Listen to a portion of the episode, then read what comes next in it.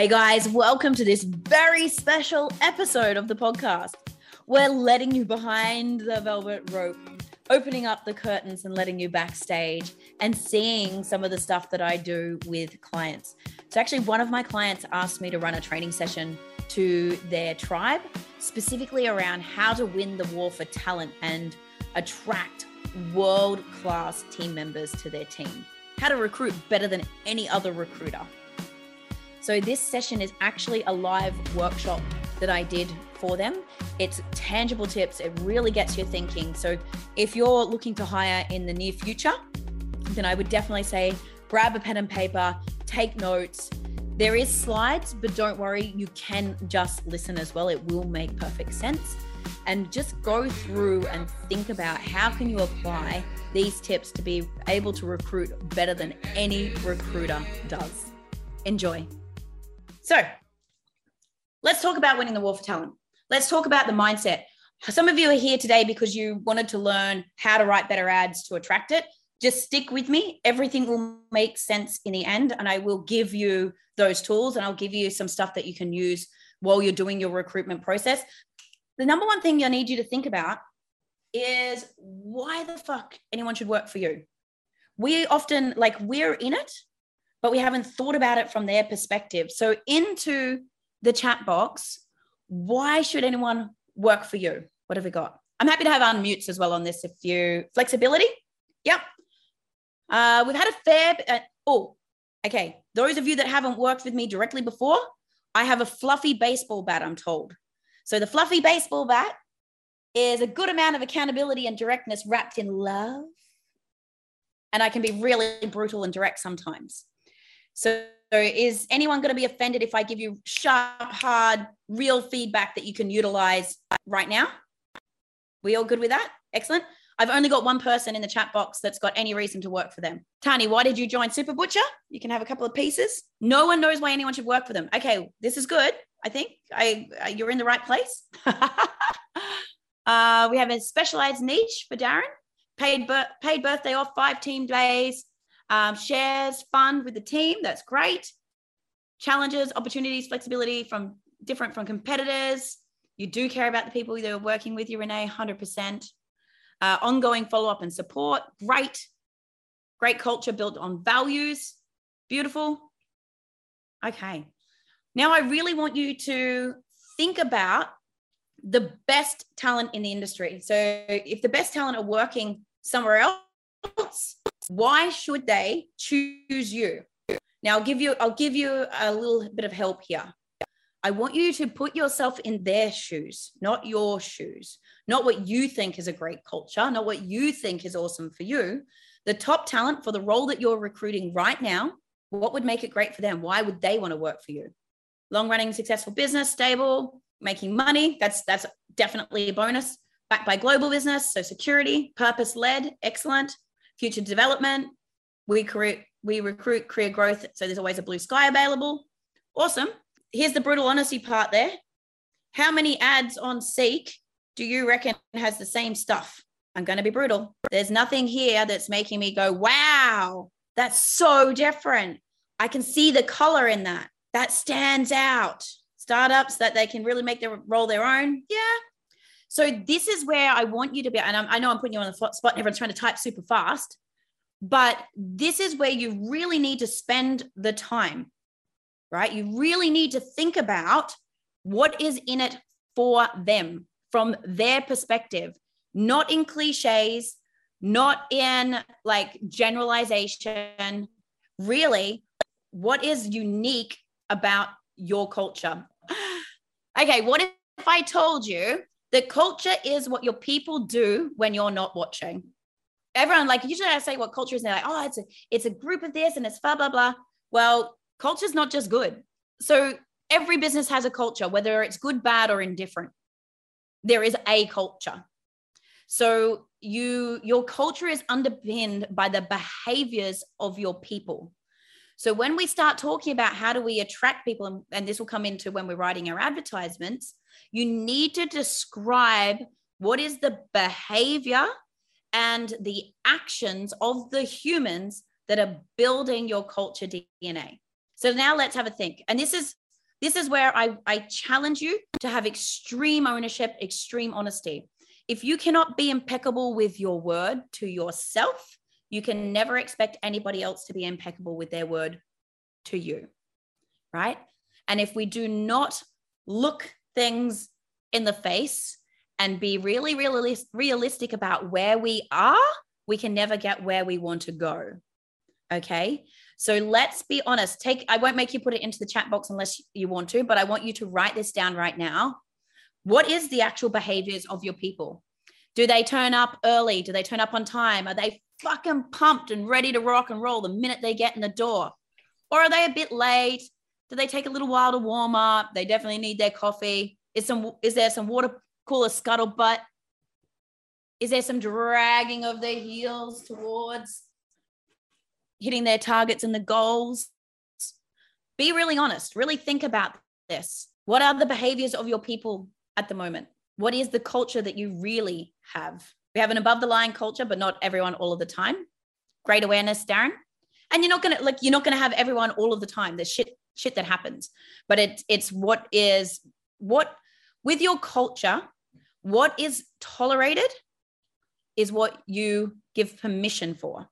So if you have people that are are late and there's only a few of them, or there's a bit of scuttlebutt or a bit of prima donna behavior and all of that, what gets what you tolerate gets repeated. So then you're t- giving permission to your other people to start following suit. And this is how you end up on a slippery slope to hell of poor performance and drama because you've given permission by acceptance. So they say what you walk past, you you give permission to. So where you turn a blind eye is what happens. So from my work that I do with Steven Kotler and the Flow Research Collective, we know from the science and from doing the Harvard Business Studies that your culture is not actually the average sum of your people. So for Darren, you might have Darren, how many do you have? I think you said 13. I need to scroll up. 15, 16. So hypothetically, Darren's got 16 people, of which say 10 of them are above a 8 out of 10 for culture and performance but then they've got maybe i don't know three of them that sit at a 5 to a 7 and then we've got a couple that sit at 3 to 4 your culture sinks to the lowest common denominator. Your reputation in the market is pulled down by any of those. So we have we all heard that like if someone gets a like has bad service or a bad review they tell how many people? Can anyone help, help me out on what what's those numbers? They tell seven people. Yep up to 10 correct. Right? Whereas if they have an average performance average service they don't tell anyone and it has to be absolutely superstar to to rave about you okay so your lowest common denominator your lowest performer your lowest attitude your your worst contributor to culture or anchor is what is pulling down your employer brand and is also pulling down the performance of your team. And guess what? Top performers want to work with top performers. They want to be surrounded by like people. That is the brand that that pulls your pulls you up and gets you to attract the best quality people in the market. So take a moment now. I want you to think about who is your lowest common denominator. Who is, do you have anyone who is on your team being an anchor that's stopping the boats go faster by either their attitude, their lack of cultural alignment, or their piss poor performance? They just left. Excellent. Now, I'm not saying that we would cut people instantly because of these things. We would work with them. Um, and we need to do a culture realignment. And you need to step up and take ownership and look at where we're at cause for maybe not being clear, not having crystal clear communication around expectations and not holding people accountable or demonstrating and painting the picture of what done looks like in terms of performance or culture. So I'm not saying we're just like instant axe on the head, see you later, but I want you to identify it because you need to be hyper aware of what it's doing to your team. And most importantly, if you're trying to attract talent to your, your employer brand in the market. So, is everyone, I'm looking for hands, has everyone identified anyone that's an anchor that's dragging down their culture. Yep. Excellent. Nope. So it's really, sometimes it's really hard to put a rating on your culture, but you you'll get a good sense of feel. Like, are they negative? Are they whinging? Are they like? Are they? You've if you've already got a set of values, are they not living them? Now we do a lot of work about setting virtues, um, and the reason why I use a virtue over a value is I believe that values are people's belief system and it's not our place in the world to push our our beliefs upon somebody else and beliefs are not actual truths that's somebody's opinion. And so people have a idea of what value means to them. And if you try and bring someone into a business and you say these are our values and they don't there's some sort of rub or misalignment or a different framing of what that means to people it's really hard to enroll them.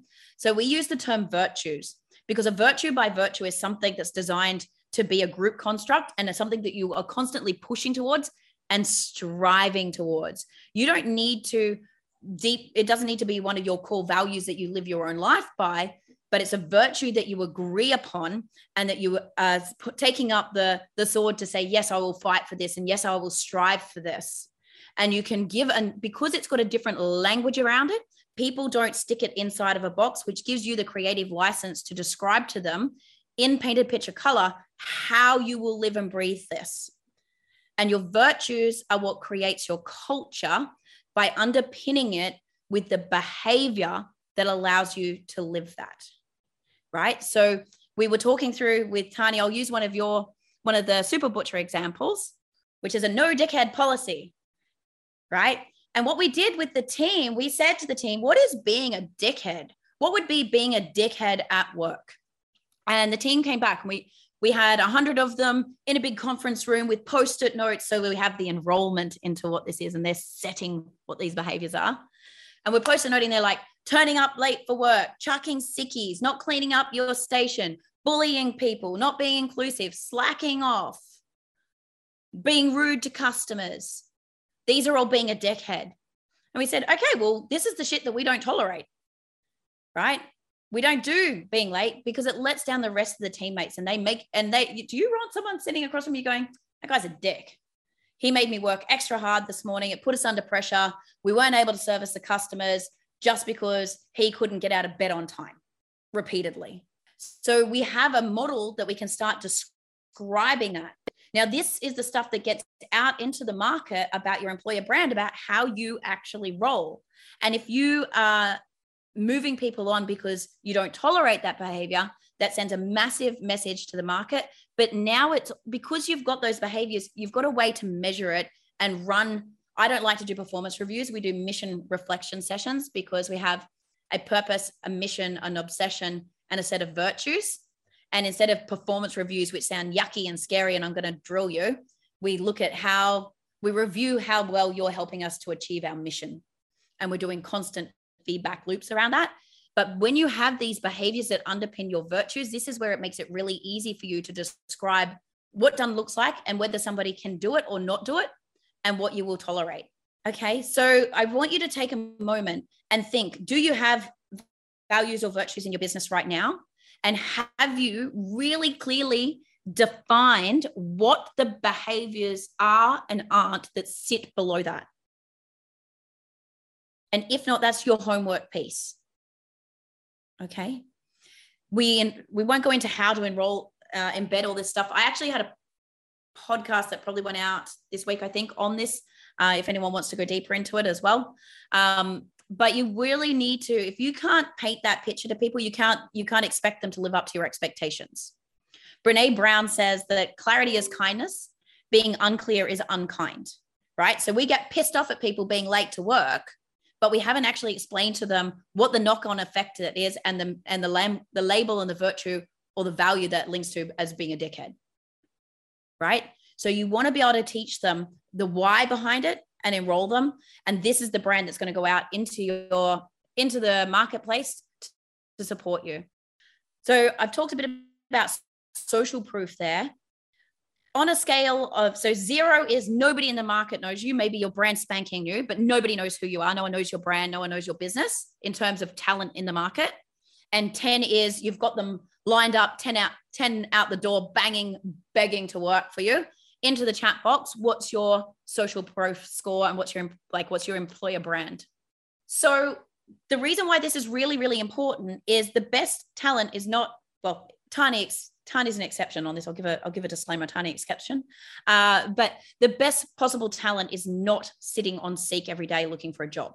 The only time they're on the active job board looking for a job is when their boss has been a complete bitch and they've finally got the shits and they've got on and gone, fuck it, what else is out there? But to be able to catch that person at that particular moment is very slim. And the very best quality talent have the vultures circling all of the time. And they know that someone's someone's already tapped them. They've already got a list of people they could call, or they have identified where they want to go because they've heard great things and they know the minute they want to roll, they will make a call and ask if there's any vacancies. They are also usually, unless their boss is threatened by them, the like very, very well looked after within their business because their business doesn't want to lose them. So the best talent have jobs and they have opportunity. So you need to think about how do you get your name in front of them so they come begging to work for you. And the minute that you put an ad up, they're like, holy shit, I have to get my application in right now. I don't want to miss out. So I I I really can't impress upon you enough how important it is from the minute you like the best time to build your employer brand was before you started with your own personal reputation. The next best time is like trees right now. Okay. So you want to be starting to think about how are you getting your brand out there? What are you sharing? Testimonials from your team members, writing them on your LinkedIn profiles, right? If any of you want to go over, actually, James, can you just drop a link to my LinkedIn profile for anyone that doesn't have it? Scroll down to my really old testimonials. There's 50 there. So you have to just click next, next, next till you get to the bottom. Um, and you'll see some of my old team member testimonials. When I was building a recruitment firm in Melbourne, it was it was like go time in recruitment and everyone was like trying to get recruiters. It was just nasty. And i had to build an office from scratch with no brand in the market.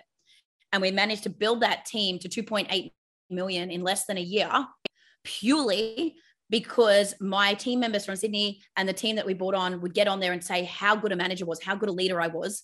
And so when people wanted to social proof to see where they should go, because people don't leave businesses, they leave leaders and team members. They could social proof to see what the team was actually saying.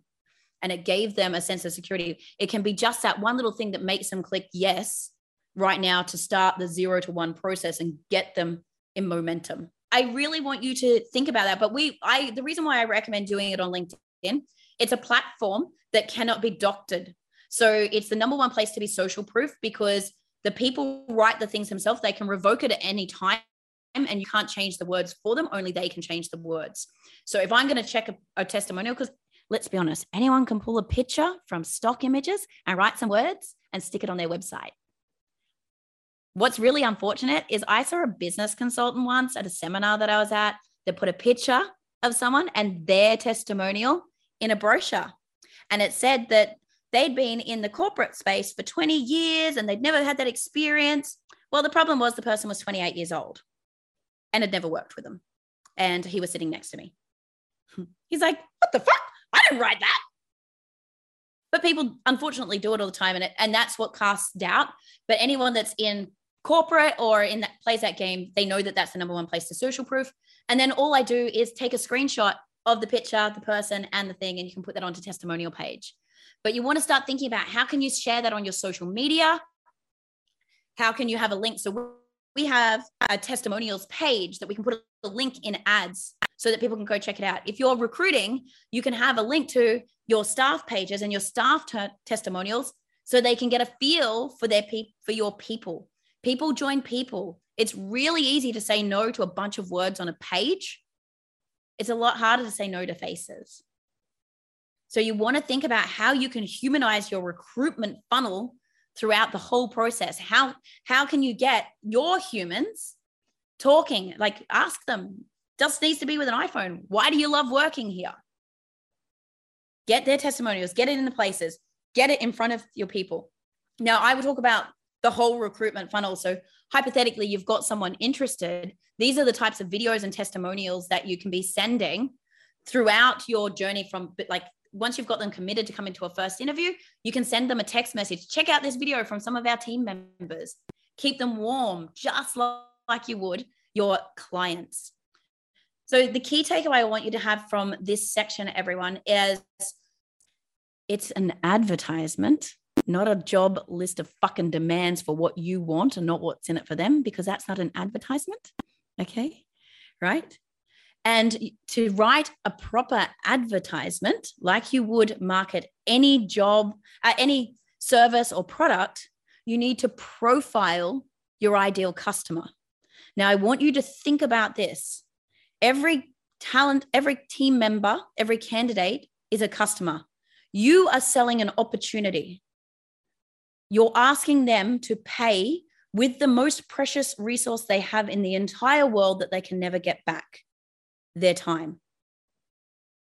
If you're taking them on full time, they're giving you more time than that they give their loved ones, their mini humans, any hobbies that they have right? So you better sell it, mate. If you want to build a peak performance team, you want to make sure you're not overselling. You want to make sure you are speaking so they can hear you and that you are making the right match up front, right? So you may have three avatars. So you might go, I could hire at this bracket of salary with this level of experience, which would be this type of profile. Maybe they're a younger person or newer into the market.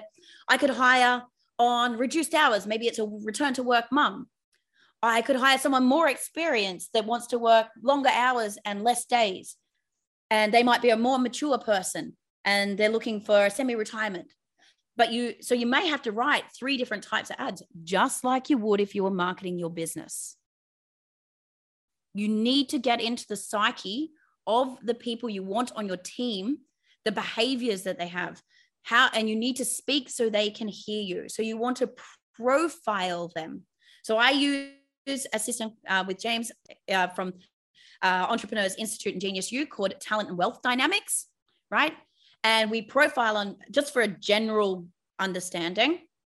You might have, if you're looking for someone that is crosses all the T's, dots all the I's, they're compliant, they love systems, they love zero, right? They like that detail. They might be a steel based energy you might need someone who's creative, like has ideas that can start projects and their big picture vision and they can sell a dream, like they can just paint what this amazing ideas are. And you need those creators in your team, right? They, they're our dynamo energy. Maybe you need a people person, like they're blazers fuck, like me, right? They love to talk to people. They bring heaps of energy. They're extroverted. They love to support people. They're not afraid to make a cold call or they love to make a deal.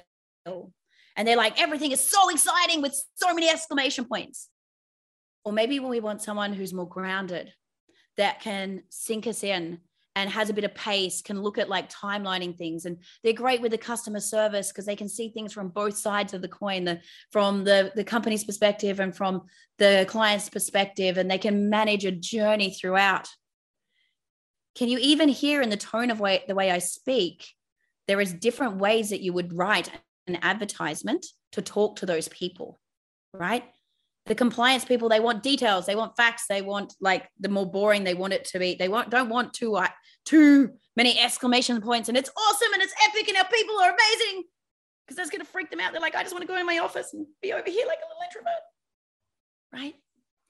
They want safety and security the Blaze people, they don't want to know all your details and what the KPIs are and how many calls you want me to make every single day.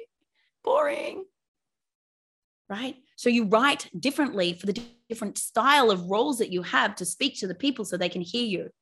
Now, I'm talking about writing advertisements, even though I con- you might think I contradicted myself about the active job boards, because every single person you speak to is going to say, Oh, that sounds great. Can you send me something? And if you send your boring ass job description that you ripped off from the internet that kind of looks like the job that you've got because you're too lazy to write one or you just don't even know where to start, they already fell asleep on the keyboard. Right. And it's usually full of just boring ass tasks. It doesn't actually talk about what is the purpose of the role? What's the difference you're going to make? What are the markers of success? What is what's the manager look like? Who's the leader they're reporting to? How are they going to get supported? None of that stuff is usually in a job description, which is why I use tours of duty, but we're not going to touch on that today, which is um, comes from the co-founders of LinkedIn, Reid Hoffman and Chris Yeh. It's a great book, guys. Uh, the Alliance. Um, it's again, it's a, another way to reframe. We don't get people living inside boxes saying, "That's not my job," because job descriptions. That's not my job. I live in a box. We don't want that, right? Tours of duty. We get them to take up the arms, to join our cause, to go on a mission with us, to win that war, to uh, have the impact we want to have. So you write your ad based on your tour of duty and you have it to send to them for the minute they say, Yeah, can you send me something? Or that when you're asking for referrals, when you're going out to your database and saying, We're looking for amazing humans to add to our team, who, who do you know that should come in and help serve you? You've got something to give them to get the word out there. You need to sell it. What you need to think about though is what do you offer besides a paycheck? Because we've seen people that even I know a couple of people on this call, they've had people getting offered, like get, they get headhunted all the time, or they start an interview process and they lose someone due to money. Right? If you lose someone due to money, you didn't do a very good job. You need to think about how are you satisfying the six human needs? How are you contributing to who they are as a whole human? How are you giving them something that they feel like they're going to have uh, contribution and significance for? How are you selling what you're actually doing? Why does it matter to them? How do you serve them besides just dollars? Right? Okay, you may lose someone. I've and hand on heart, we just lost someone from another business that I run um, because they got offered an extra $35,000 base salary. They got given a brand new company car. They got reduced hours and they used to do two weeks of up to two weeks travel a month and they don't have to travel anymore and they just had a baby. So the wife is gone, I'm not going back to work. We need more bucks and I and you can't be traveling. I can't really compete with that, right? I'm not going to try and compete with that. He got headhunted for a very similar offer though 6 months ago before this was a thing and chose to stay with us because everything else that they got, they got life coaching with me. So every week they got to get life coached by me. They got to have access to other things. And we added so much more value than just the money that the 35 grand wasn't important to him then. Right. You need to think about people aren't like anyone can trade time for money these days. There's has actually has anyone heard of the life flat phenomenon? What about the great resignation? Yep. Bowie says yes. Okay. Life flat phenomenon. Biggest problem in Asia right now, mainly China, is the the younger workforce has gone, do you know what? Fuck you, government. Fuck you, industrialization. I'm laying flat. Where's my Game Boy? Or my Instagram or my, for them, the WeChat and TikTok. They're like, I don't have to buy into your bullshit rules of society. I'm not going to punch, I'm not going for slave labor. I'm working in your industrial manufacturing but we're seeing how that's playing out in Australia. And, also, and the great resignation is something that's mainly happening in the westernized worlds here as well as America, is people have seen that during COVID, their psychological safety barrier has considerably dropped because they used to have an identity attached to where they worked and what they did. They used to be used to getting paid every single week or every single month the same amount of money, but most of the people had that cut in half or it was insta- unstable. They didn't go to workplaces anymore. And all of these things have lowered their psychological safety, which has made them more willing to jump ship. They don't feel safe anymore. Oh, sorry, Darren, that's hard to hear. Um, so you they they've they've got more willingness to take a risk because if, if they lost all of their money or they had half their wages cut they learned to live different if they had to start working from home they've they've changed their landscape. And so the safety and security that they had of the thing you know the the um, better the devil you know is no longer there. So they're willing to jump. We then have the uh, the introduction of OnlyFans, where people think that you know I can make enough money taking pictures of my boobies, and unfortunately, some of them are right the worst one I heard was we had a, a young trade guy tell us that he was leaving because he was going to help his girlfriend become Instagram famous. and he was going to take the pictures and they were going to be a team. I'm like, I hate to break it to you, bro. Your chick's just not that hot and you suck at taking photos. But the problem is they thought they could do it. And once they think they can do it and they're jumped, too bad, you already lost them, right? Yeah, some of the top performers are is, is 15 million, 15 million pounds a month on OnlyFans, bro. What the fuck? Oh, that's it. I'm out. See ya. Bye. I'm just gonna go and unzip my dress. Uh, right? But some people will make it, some people won't, but more people are looking at it. There's the multi level marketers out there sliding into the DMs, selling the dream that people used to think, no way, I wouldn't do that. I couldn't do it. I couldn't work from home. I I need to make a money. I don't. I need the safety and the security. But if that stuff has been ripped out from underneath them, they're willing to take the chance on it. The other problem we have with Australia and a lot of the westernized worlds right now is people used to really be willing to grind and put in overtime, work super hard, work for their bonuses, work for their commission because they wanted to buy these things called houses. Those things are super expensive here now if they're above water, unfortunately. Really, really expensive. And it means that we've had a whole generation of people go, Do you know what? I worked this hard to get the deposit, or I'm this close to getting the deposit. But even if I buy the place, I would have I'd have no life whatsoever because the mortgage is over a million dollars and all I'm going to be able to do is work and pay bills and die. So a lot of people have gone, do you know what? Fuck that. I'm going to buy a van. Yeah, the van life. Or or a jet ski or a boat and I'm going to live somewhere that I could never afford and just live my life because what's the point? I like what's the point? And the whole construct of that you must get married, have a white picket fence, like buy the house, that stuff's been dissolved as well, which is where like that's how it plays out for our lie flat in Australia. So it's not completely lying flat, it's just choosing they, they want to lie flat on the beach, either on their back reading a book, on their front on their surfboards paddling, right? So th- these are all the things that we're contending with. And the only way you're going to win that war is to offer them something they can't get elsewhere. Offer them whole human coaching. Offer them a chance to make a difference. Offer them the chance to be coached and developed. So you need to think about how do you build a culture around that because if you write that shit in an ad and don't actually do it, then your employer brand's going to be in the toilet and you might as well kiss your business goodbye. so I, I really want you to think about it. Now, we know that there's companies like Mind Valley that were built literally on dreams. Actually, Bo used to work for an organization, and I know when he joined, he bought in on a dream, right? It wasn't a tangible, it wasn't a proven model. It wasn't, we can show you how we've done all these things. It was, this is our vivid vision, and this is how we're to fucking do it. And this is how we roll. And the people came and believed in it. And every time someone joined, they went, oh, actually, we're doing it. We're actually doing it. You, yes, you created the dream. You lived it, right? I have a dream.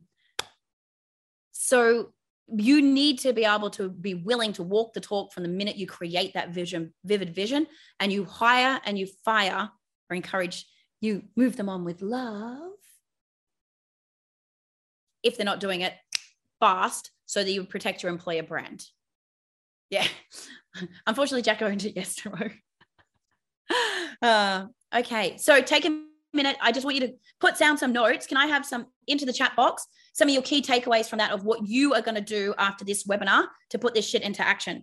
Because most people don't have a knowledge problem, they have an implementation problem. What's what's two to three things you've taken from what I've said so far that you're going to put into action? We talked about Tom Brady.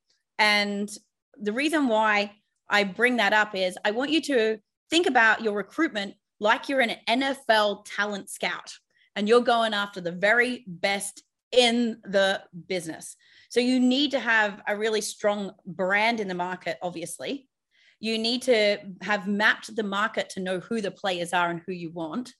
But you also need to think about how are you going to court them to convince them to jump ship. So Tom Brady spent the majority of his career uh, with, for those who aren't NFL fans, uh, playing for one team, and he spent over 20 years with them. And then got courted, got courted to move across to Tampa on the on his way out. But it, you really need to think about how you're going to nurture that relationship because you may not get them right now. You need to be like an NFL talent scout, always warming your bench, always having the communications, always be recruiting, always have that bench warm, ready to pull the top talent when you're ready for it. Have them begging, sitting there in the bleachers, dying to come onto your team. You need to think about your whole team. What are your gaps? What are the skills that you need? What's where are you lacking? What's going to add to it? What's the culture you already have so you don't disrupt it? So you need to think like an NFL talent scope coach, map the market, know the players that are out there, start warming your bench and really look at the skills and attributes so you get the right players with the right talent in the right places, in the right spots at the right time. And I want you to know that a no isn't a no. A no can be a not right now. Okay. It just may not be the right timing. Thanks for listening to the Team Engineered podcast. Are you ready to build a kick ass team, weaponize your workforce, and live an epic life? If so, connect with us at www.teamengineered.com. And while you're at it, be sure to subscribe wherever you listen to podcasts.